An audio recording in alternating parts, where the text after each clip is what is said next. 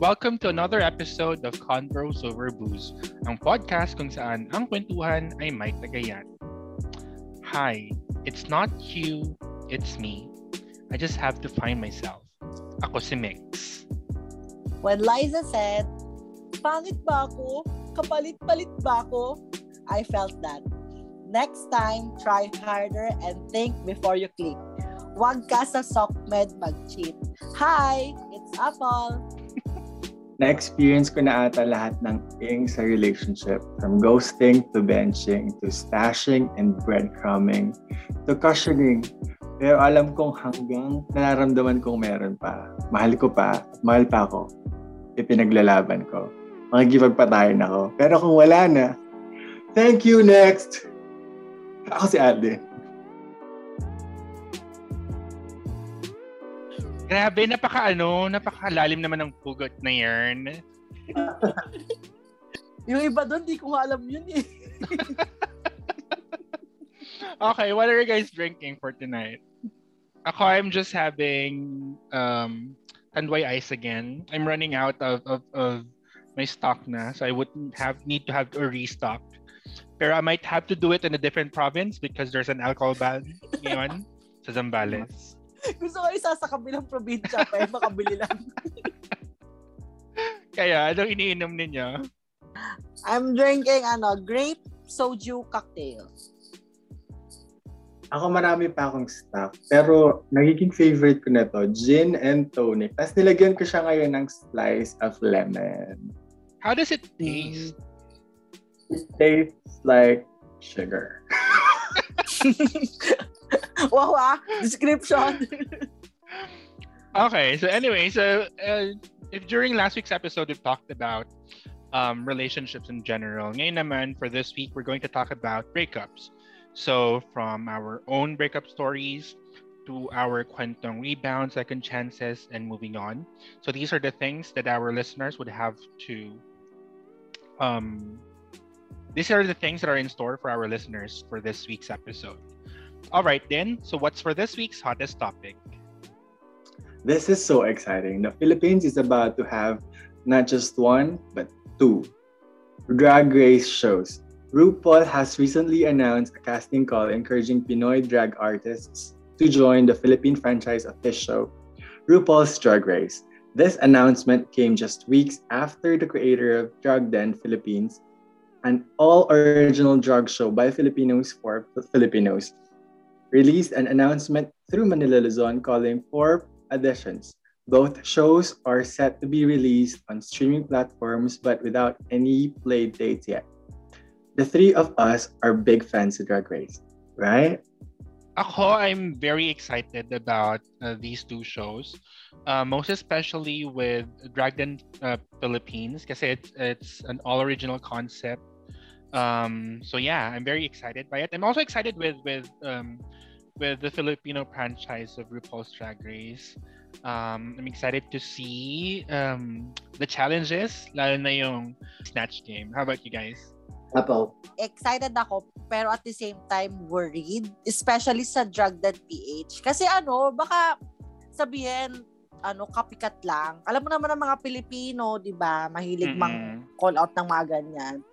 Pero naniniwala ako kay ate natin, Manila Luzon, like, feeling ko naman, she can deliver naman talaga. So, ngayon, excited. Kasi, tsaka, parang, hindi ko matandaan kung tama yung narinig ko doon sa t-show niya. Parang hindi lang sila exclusive talaga sa mga, like, trans or sa queer. Like, parang all gender, as long as willing ka to do drag. Yun yung, doon ako sa concept na yun na-excite.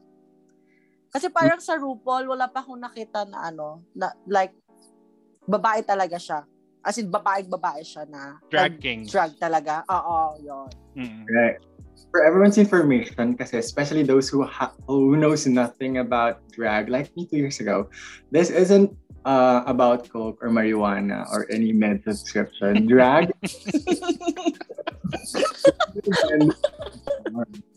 Correct. In which, like, a person dresses in clothing and makeup meant to exaggerate a specific gender identity. Katulad nga ng sinabi nyo, either drag king or drag queen. Pero parang mas popular or well-known yung drag queens sa pop sponsor. Tama ba? Yeah, drag kings. That's true. Well, who would you like to see as hosts? Let me ask you. For drag, ang mga naririnig ko or matutunog would be Vice Ganda. And then we have Paulo Ballesteros. But regardless of who the host would be, or when we talk about the drag race or drag show host, I'd like to see someone who's very knowledgeable of not just Filipino culture, but Filipino gay culture or drag culture then. And judges too, hosts and judges. What about the Apol? Ang gusto ko makita si Ate Reg. Oo naman. Oo naman. Ate Reg is the ultimate Pinoy gay icon. So dapat talaga nandun si Ate Reg. Oo. Siya yung unang pumasok sa isip ko. Tapos, ewan ko lang, si Divine Lee. Okay. I wanna see her there. Mother Becky. Yeah. Yes. I wanna see her there. For some reason, gusto ko makita si Rufa Gutierrez doon. I don't know why, pero parang gusto ko siyang makita. Parang, at saka si Gretchen Barreto. Parang gusto ko sila doon. Parang, for ano lang.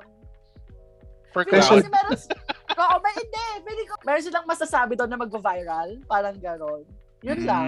Yun lang yung mga nakikita ko kasi parang bagay sila doon bilang mga ano sila, altang bardagulan. Mga gano'n. Ako naman, I was thinking Pia Wurtzbach or BJ Pascual or speaking of Gutierrez, I like Raymond Gutierrez too. Also especially that he recently came out, no? Yes. And sobrang exciting. And may mga kilala ba kayong drag queens or kings dito sa Philippines? Sino naman yung mga feeling nyo or gusto nyo makapasa?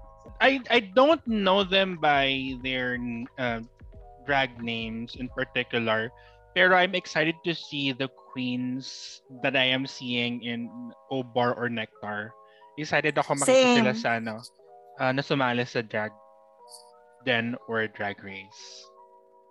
But I think there are some who have already released statements that they won't be joining this year, like Kat Dasalia of O-Bar. I think she released a statement before or a few weeks ago saying that she won't be able to try out for Drag Race kasi being part of the show would be too costly kasi you did have to spend money for the costumes and all. Kasi diba, sa Drag Race kasi, there are weekly runway challenges. And some runway challenges, minsan dalawa, tatlo, nasa tatlo yung pwede mo, yung need mo i-prepare.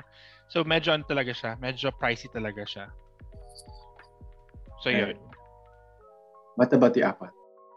Yung sa ano? Lutang ako, te. Yung ano? Kasi akala ko sagot ko na yung sagot ni Miks. Pero same. Like, wala naman din ako masyadong kilala except yung sa mga ano, doon sa mga kinlig ako at gandang-ganda ako nung nag-over tayo. Like, nakita niyo naman ang itsura ko. Kung nakita niyo yung Instagram stories namin nung nalasing ako sa O-Bar. Obvious naman, di ba, nag-enjoy ako doon.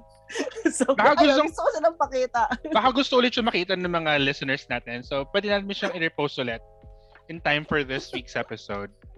Grabe. Lagi na lang. Yun. So, alam na nga natin kung paano yung kalakaran sa RuPaul's Drag Race. Pero exciting yung drag din. So, sana mas matap nila yung hindi lang drag queens. I mean, people who can represent the LGBTQ that are not mainly focused on drag queens, since that this is going to be a new platform and or there is going to be a new mechanics. So sana matry din to tap on these people or personalities from other field or industries. It's very, very exciting kasi with Drag Den, they do the auditions via TikTok. So the auditionees would just have to post TikTok videos of them doing their drag, and I've seen a lot of girls auditioning. It's very, very exciting. Parang very promising naman yung mga nag-audition na girls. So naka-public, so pwede na natin ma-search pala ngayon. Yeah, you could just search for the hashtag drag den audition PH nata. Yeah, and you could see there the auditionees for drag den PH. Nice. So that's a double exciting thing for everyone. True. The gays are winning. Gusto ko yarn. True. And I think that is for this week's What's the Tea?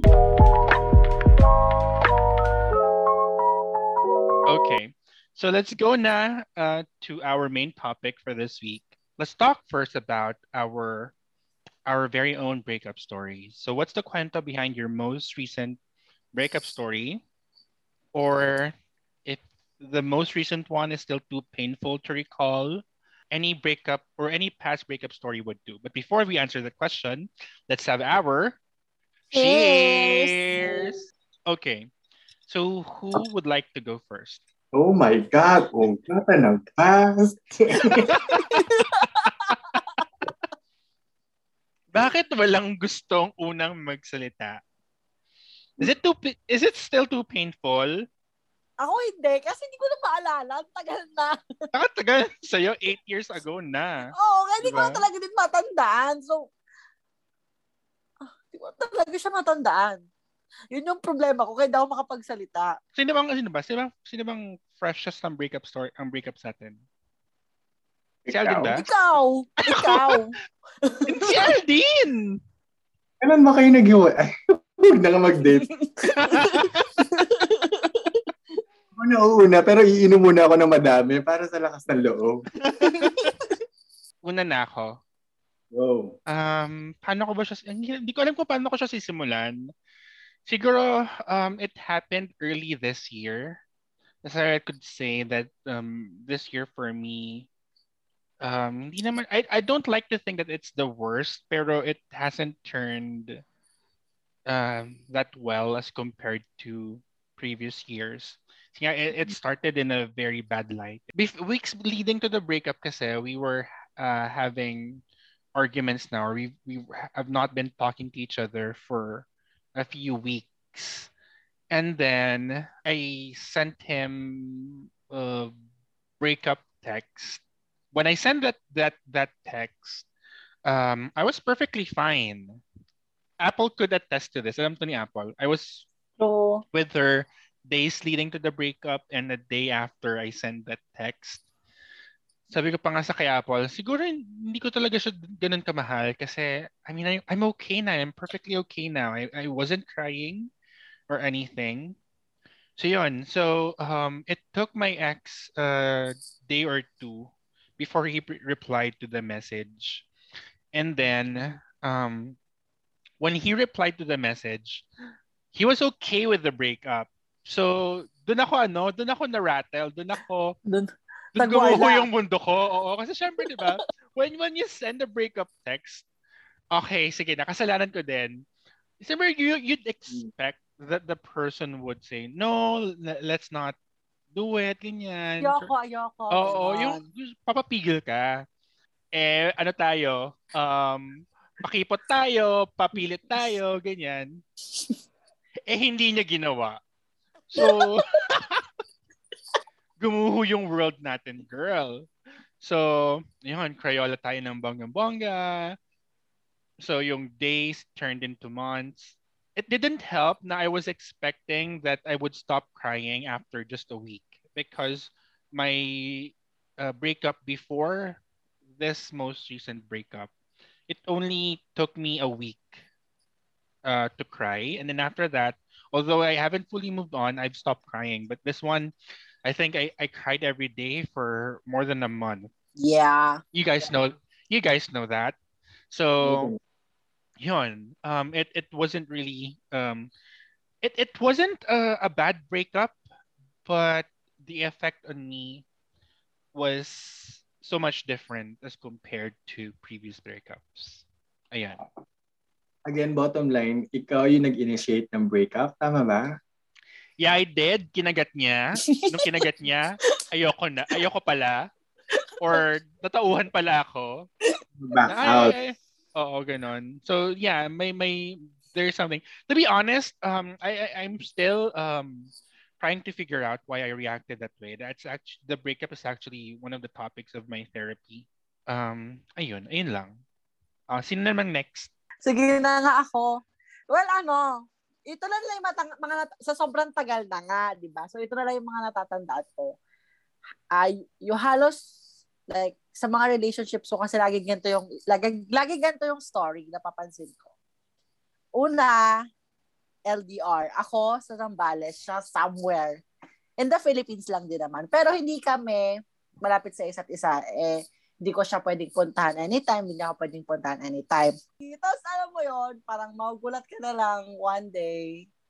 Pagbukas mo ng Facebook mo, it's either he's messaging someone, like, nagko-comment siya sa photo na, uy, let's go on a date. Or, makikita ka na lang, may kasama na siyang iba sa Starbucks. Oh my God. Yon. Tapos, ang nakakatawa pa doon sa isa, I was tagged. Nakatag talaga ako parang, uy, Paul, nakita mo ba to? Tapos, lahat ng mga kakilala namin. Wait lang, sino nagtag sa'yo? Friend ninyo? Yeah, common friend namin. Akala ko yung guy mismo yung nagtag sa'yo. Hindi naman, gabi. Tapos ang pangit kasi noon, lahat sila, ang tanong, ako lang. Para ako lang yung inaano nila. Ako lang yung, Paul, anong nangyari? Paul, bakit ganon? Bakit ganyan? Yung para ako lang yung center of attention. Pero siya, na siya yung with the girl, hindi naman siya question. Sabi ni Papa, tumawag siya kay, kay kapatid ko, sabi niya, uy, sa ate mo, yak na yak, parang kang. Yun lang. Totoo, umiyak naman ako, like, isang gabi. Like, girl, nalungkot ako, parang, ay, pota, talaga ba? Yung hindi kasi ako, wala akong like, doon sa isa ha, sa pagkakatanda ko, like, away lang kami, tapos hindi kami nag-text for a few days. Tapos, pag-check ko ng Facebook ko, natag na ako sa ganung picture. Tapos, may na-realize ako lately. Naalala mo yung when you said na yung parang yung last ex mo, like, kayo na pero walang specific date na kung kailan naging kayo, di ba? Ganon kami. Wala kaming specific date. Hindi kami naglagay ng, wala kaming specific label. Pero the feeling was mutual. So, MU siya? MU, gano'n? Hindi lang siya basta MUT eh. Tangina kung MU lang yung puta. Hindi lang siya basta MU. Siya yung MU na, kasi naalala ko, the reason why hindi kami nag-confirm ng specific date of our relationship kasi si Papa noon nasa abroad pa. Tapos I was waiting kung kailan makakabalik, kung kailan darating si Papa para ma-formally maipakilala ko siya. Eh, hindi umabot. Nagkaroon siya ng Starbucks girl. So, ayun. Yun lang naman. So naman. My most recent breakup was, I believe it was a mutual decision. Although, to answer the question, I can say naman na I'm the one who initiated it. There was no third party, no violence, but I couldn't say it was a good breakup. It was painful, but we both know it was best for the both of us. Let's just keep it like that. Arte! Napaka-arte. Sobra. Mag-share kayo ng konting details. Malay mo nakikinig siya. Sinare namin sa kanya, nakikinig siya. Sabi namin sa kanya, abangan mo itong episode na to. For sure ko yung topic. I-send ko talaga to sa kanya. Promise. Ay, joke lang. Fishing. Alam mo, yung last na breakup ko, I knew it was time because we had a deadline. We gave ourselves some time to think. For you guys to understand, I'll share na nga the kwento. We were on the rack, okay? Because of a lot of things, one of which nga was my quarter life crisis, which I mentioned in our previous episode, right? Then there was wanting to be a flight attendant? Yeah, yung parang all plans and all that. Requesting me where I am currently, mga ganon. Then there was a time that I told him the infamous line, "Let's talk." Yan na ayoko, let's talk na yan eh. Parang ano, parang, you know, check the vibe or evaluate and relationship assessment. And of course, you want to save the relationship at that time. But you'd know when it's almost about the end or time to let go. So we agreed to try things out, but to set a date to which we decide. Long story short, dumating na yung deadline and parang we both know what's gonna happen. So it was indeed the last day that we've seen each other. We blocked each other and has no update na from then. There. Dahil dyan, cheer. Ino natin to. Gusto mo update kita? Wait lang, may question ako. Why do you have to to block each other on social media? It's me. I'm really like that. I really block everyone. Kahit na mga dates ko na hindi nag-work. Parang, it's my way of moving forward and moving on. Na it's either gonna be hard for me to see them with some other guy, probably, or baka drunk call ko pa sila or what na. No, it's me protecting my heart. Okay, I have a question. Along those lines then. Do you ever see yourself being friends with an ex? Depende sa ex.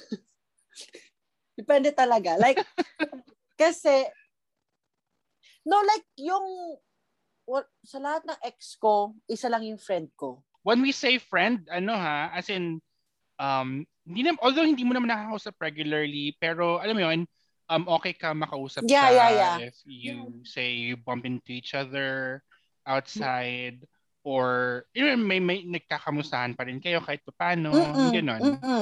Actually, siya lang din yung ex ko na hindi ko binlock or hindi siya nakahide sa timeline ko. The rest, may nakablock at yung iba pa niyang accounts nakablock. Tapos, yung iba nakahide. Yun lang. Ako naman, I don't believe in blocking exes on social media kasi at the back of my mind gusto kong i-stalk ako ng ex ko one day and then he'd see me happy as a revengeful bitch. Yan nga, revengeful bitch ka talaga. Gusto ko yun, yung i-search niya, i-stalk niya yung yung social media ko and then he'd see that I'm happy with the new guy. Ganun. That's very Blair St. Clair. Ay, ano ba to? That's very Blair Waldorf. Blair Waldorf. Blair St. Clair talaga. Blair St. Clair? Drag race pa rin tayo, girl. Hindi tayo naka-move on. Of my 3 recent exes, Facebook friends ko pa rin yung yung dalawa. Yung most recent, hindi ko na siya friend sa Facebook kasi in-unfriend niya ako because he got jealous. Taka lang, kailangan niya ng recently lang, syempre. Hindi, noon pa. Alam niyo to. Nakwento ko to sa inyo. So, hindi ko ba niya ina-add noon? Ever since noon? Nung time na yon? Hindi. Kahit na nag-usap kami ngayon, hindi. Ayoko din siyang i-add. Oo, ayoko din naman sabihin sa kanyang i-add niya ako.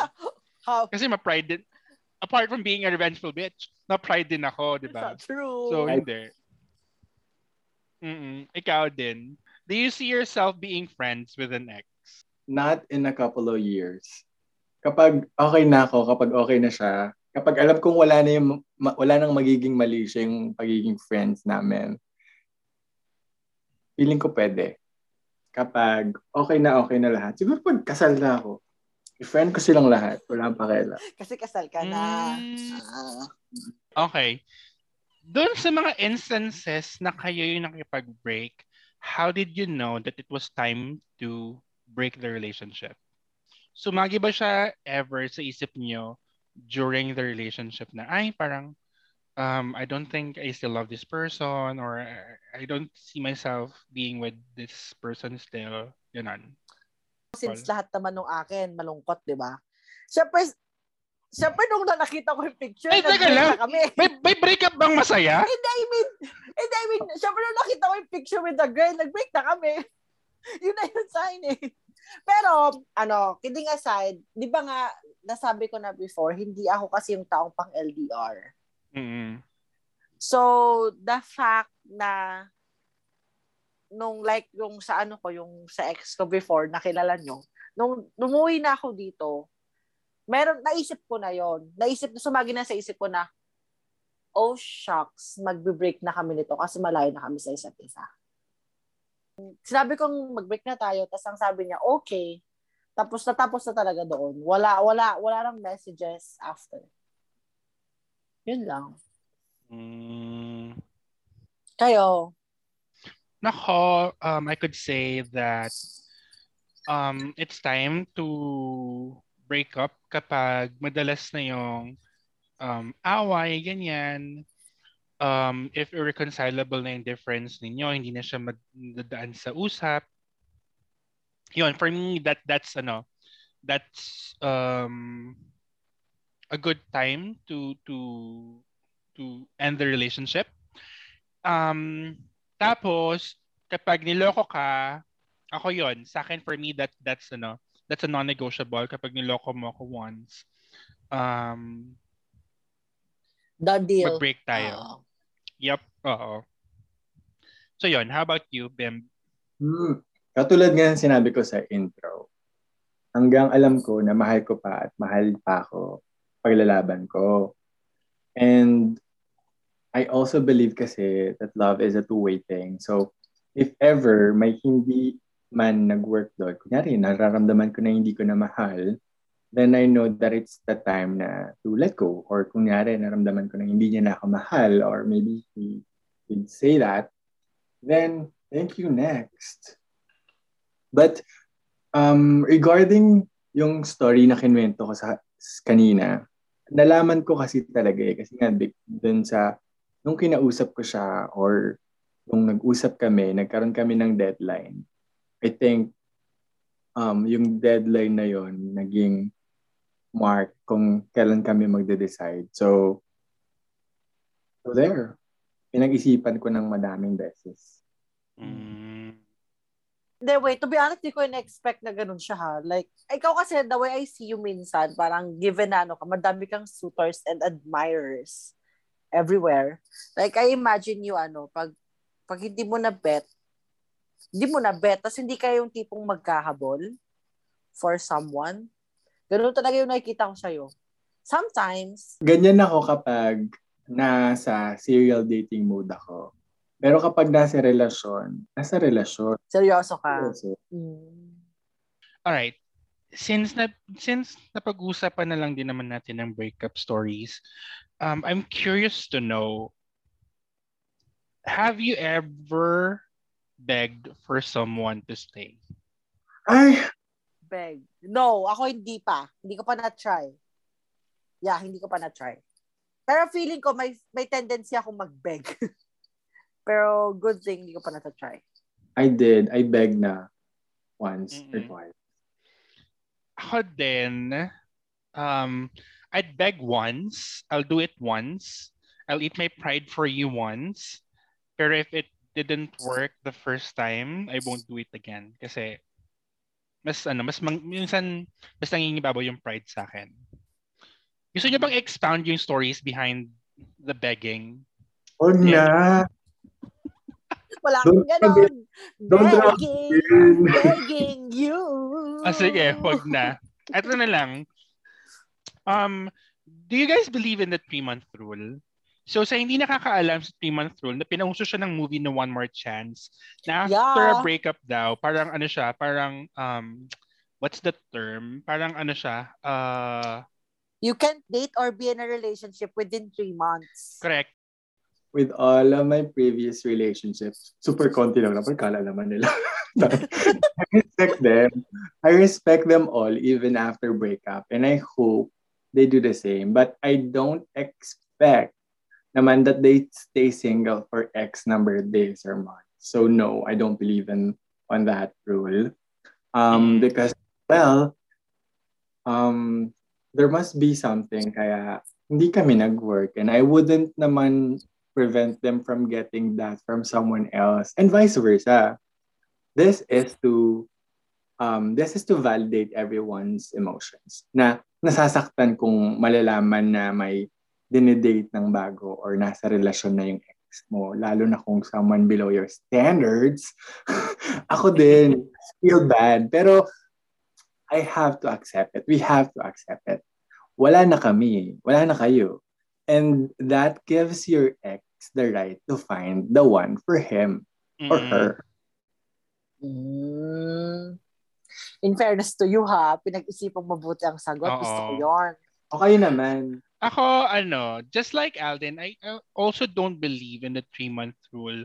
Although, with my most recent relationships, although hindi naman siya intentional, I've never tried dating within that 3-month period. Siguro kasi, 3 months post the breakup, I'm still in the process of moving on, of grieving. So, kapag ganang, nasa ganung stage ka pa kasi, parang wala ka pang gana na makipag-date or na kumilala ng iba. Yung feeling mo pa during those moments is parang nakakapagod na makipag-date again. Parang you can't seem to bring yourself to be on a date, parang another getting to know stage na naman and all. Parang hindi ka pa ready sa ganong part. How about you, Apol? Mm. Do you believe in the 8-year rule? Oo. Tangina, tried and tested ang puta. Do we need to ask? Buisit. Pero ako, dun sa 3-month rule, well, sa akin, same. Kasi, hindi mo naman kasi mapipigilan na ma-fall ka sa ibang tao. Pwede na, ayoko lang yung tipong agad-agad, may kapalit naman ako, yung tipong bukas, wag naman ganon. Respeto naman, parang. Pero yung, like you guys said, hindi mo kasi mapipigilan na ma-fall siya sa iba, o di mo rin naman mapipigilan yung sarili mo ma-fall sa iba. Talaga ba, sasabihin mo ba dun sa guy na, no, wait, mag-wait tayo ng 3 months kasi may gantong rule. Parang, ang tanga lang para sa akin. Oh, sorry naman sa mga naniniwala sa ganun, ha. Pero para sa akin kasi, first, talaga ba magpapahintay ka? Kung gusto mo naman na parang ganun. Saka yung iba, meron kasi mga tao na yung coping mechanism nila after a breakup is to go on a date again. And pag-usapan natin siya in a little while. But before we do, we go there. Oftentimes, the topic of cool-off and breakup are being interchanged. What's the difference between a cool-off and a breakup? Go din. We all know naman what breakup means. And yung concern ko ngayon is yung cool-off. We know na relationships can sometimes get exhausting. Mm-hmm. You know, may mga araw talaga na nakakabatit yung jowa mo mismo. And it was me during my early 20s. I'd say I don't believe in cool-offs. But now that I understand how the relationship works with external factors affecting it, may yun, girl, with external factors affecting it, I'd say cool-off is pretty much helpful if we do not want to break up, but do not want to stay together in the spur of the moment either. It's like a break so that one can clear his or head. So parang breather. Oh, yeah. Yeah. I agree with Aldin's answer. Cool off is more of a temporary thing. I agree. It could be used by most couples as a breather, most especially if things are starting to get exhausting, or things haven't been well recently. So yun, ako personally, I could say that I am in a state of cool off, or I am. In that state because as the both of you know, I was in a long distance relationship, and with the pandemic and all, maintaining a long distance relationship isn't working at the moment. So when after the breakup and all the negative feelings have subsided, we had a talk and we agreed that, you know, this is the better course for the relationship at the moment. So yun, yeah, it's more of a temporary thing. And then once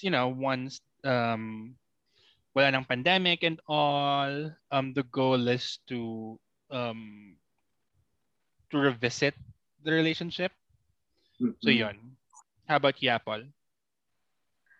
Ako ano, to be honest, ayoko ng word or ng term na cool off.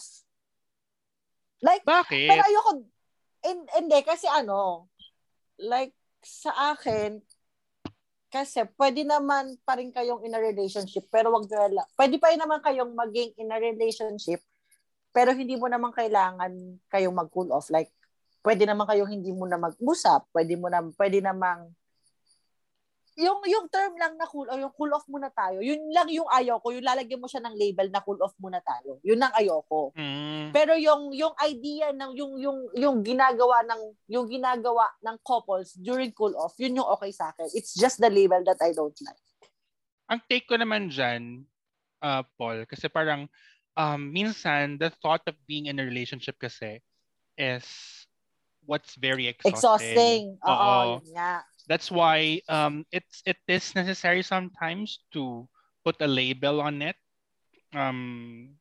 or to put the cool off label on it, kasi by tagging it as a relationship, parang there is so much pressure that comes with it. And when you say in a cool off, parang you are being parang the pressures of a relationship are being temporarily taken off. So yun, yun naman yung take ko doon. What's your take din? Ang iniisip ko na iniisip ni Apple is baka yung mga bagay na pwedeng mangyari habang naka-cool off kayo. Ito is kapag, kunyari, it gives your partner the right to make it like a free pass. Baka pwede ba siyang makipag-usap sa iba habang nagpo-cool off kayo? Pwede ba siyang sumegway habang cool off kayo? Maybe yung boundaries or yung terms na dapat mas malinaw. Yeah. That's a valid thing naman. Oo. I understand where the fear is coming from. Pero for me kasi, ang cool off is not necessarily a free pass. Right. As long as napag-usapan nyo naman. Yeah. Or, oo, syempre, you have to talk about the terms of the cool off. Have you ever experienced a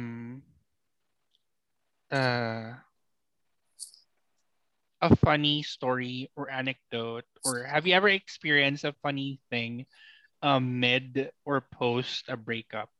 Do you guys have any? Go din. Yung pinaka-cliche na line na alam ko, kapag makikita-break, alam mo, it's not, I don't think it's working for us. But I don't think there's a problem with you. I don't think it's you. I think it's me. Diba? True. Hindi ka lang gamitin sa akin yan. Ako din. Oh, bilang nasimulan na din ni Aldin, Apol, do you have any worst breakup line cliche? Hindi siya break up, pero ito yung mga naririnig ko sa mga sad boy current flings ko. Ay. Yung madami yung mga. Oy, pag more than to, madami yung gagawin. Basta plural, madami na yun. Oo. Yung parang, pasensya ka na, itigil na natin to kasi napapansin ko, hindi ako pasok sa standard mo, hindi ako enough for you. Like, kuya, fuck you. Ba't ka nag-swipe right kung alam mo palang hindi tayo pwede? Ang mga gano'n, di ba? Sabi niya. Okay. For me naman, a cliche breakup line is yung yung I have to find myself first. Parang gusto mong sabihin, oh, eto flashlight, hanapin mo sarili mo. Bago ka ba? Soul searcher ang puta. Oo. Bakit? Nawawala ba? Bakit? Hindi ko magets. Nawawala yung sarili? Kailangan hanapin? Bakit? Kaya ano yan? Jolens pa yan?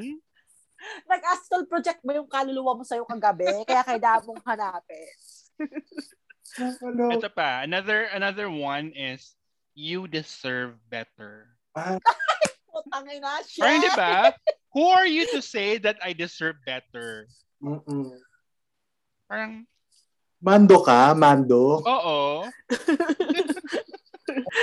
Eto, pinagsabi na ba sa inyo nito? I need space. O sige, dahil pandemic, eto ang space sa'yo. 1 meter. Ulol, space. Ito ka. Sige, go. Meron pa ako. I love you. Ito sabi, I love you, but I'm just not in love with you. Gets nyo yun? Huh? Oy, teka lang, bakit parang masakit yun, te? Wait, yan yung mga lines na nakakaasar pakinggan. Kasi parang pa mysterious. May pa-interpretation contest tayo, girl. Take and break pa. Oo. Kailangan, Bible, kailangan i-interpret. Okay, yung naninisi ng iba, yung parang sabihin, I wish things were different. Oo. Pero, parang, if ganyan yung line mo, bakit kayo mo lang sinasabi sa akin? Parang, if you wanted things to be different, why now? Sana inayos natin. True. Diba? Nakakapikon. O kaya yung mga pasad boy. Kumukulo yung tugo ko, dagdagan mo pa. Yung mga pasad boy pala lang na I think I'm holding you back. Inayang, I'm holding you back. Ayun na, yan ang pinakaano. Ayoko yan. Nakakainis talaga yung mga ganyan na lines. Yung pa-judge na line. Yung parang, who are you to judge na this is what I need. Kuya, paano mo nasabi? Oo. Sure ka dyan? Yung parang ganon. Si God ka po. Wala desisyon nga. Ito pa. Ganun pa ako. We're at different stages in our lives. Okay. Ano to? Eddie, wow.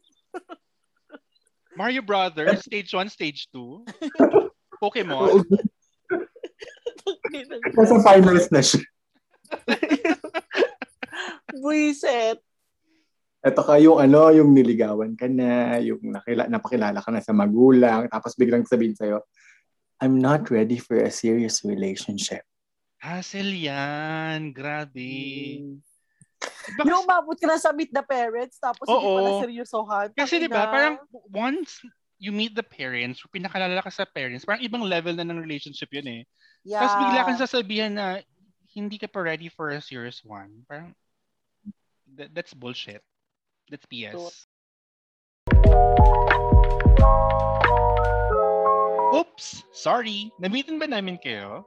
At dahil mahaba-haba ang aming chikahan this week, this will be a 2-part episode. If you are a firm believer of second chances or of the 3-month rule, then abangan mo na ang second part ng aming episode on Thursday, same time at 6 p.m. By the way, feel free to follow us as well on our personal social media accounts. I have Twitter, Facebook, and Instagram at aldin.ph. I'm on Twitter and Instagram, and that's at Apol Salido. That's APOLSALIDO. I am on Twitter and Instagram. Mine is Miks_universe. That's MIKS_universe. And you may also visit us on our official Facebook, Twitter, and Instagram account at Convos Over Booze. So don't forget, like and follow us on Spotify and Apple Podcasts. And also, for partnership and collabs, you may email us at convosoverbooze@gmail.com. So see you next Thursday here on Convos Over Booze. Cheers!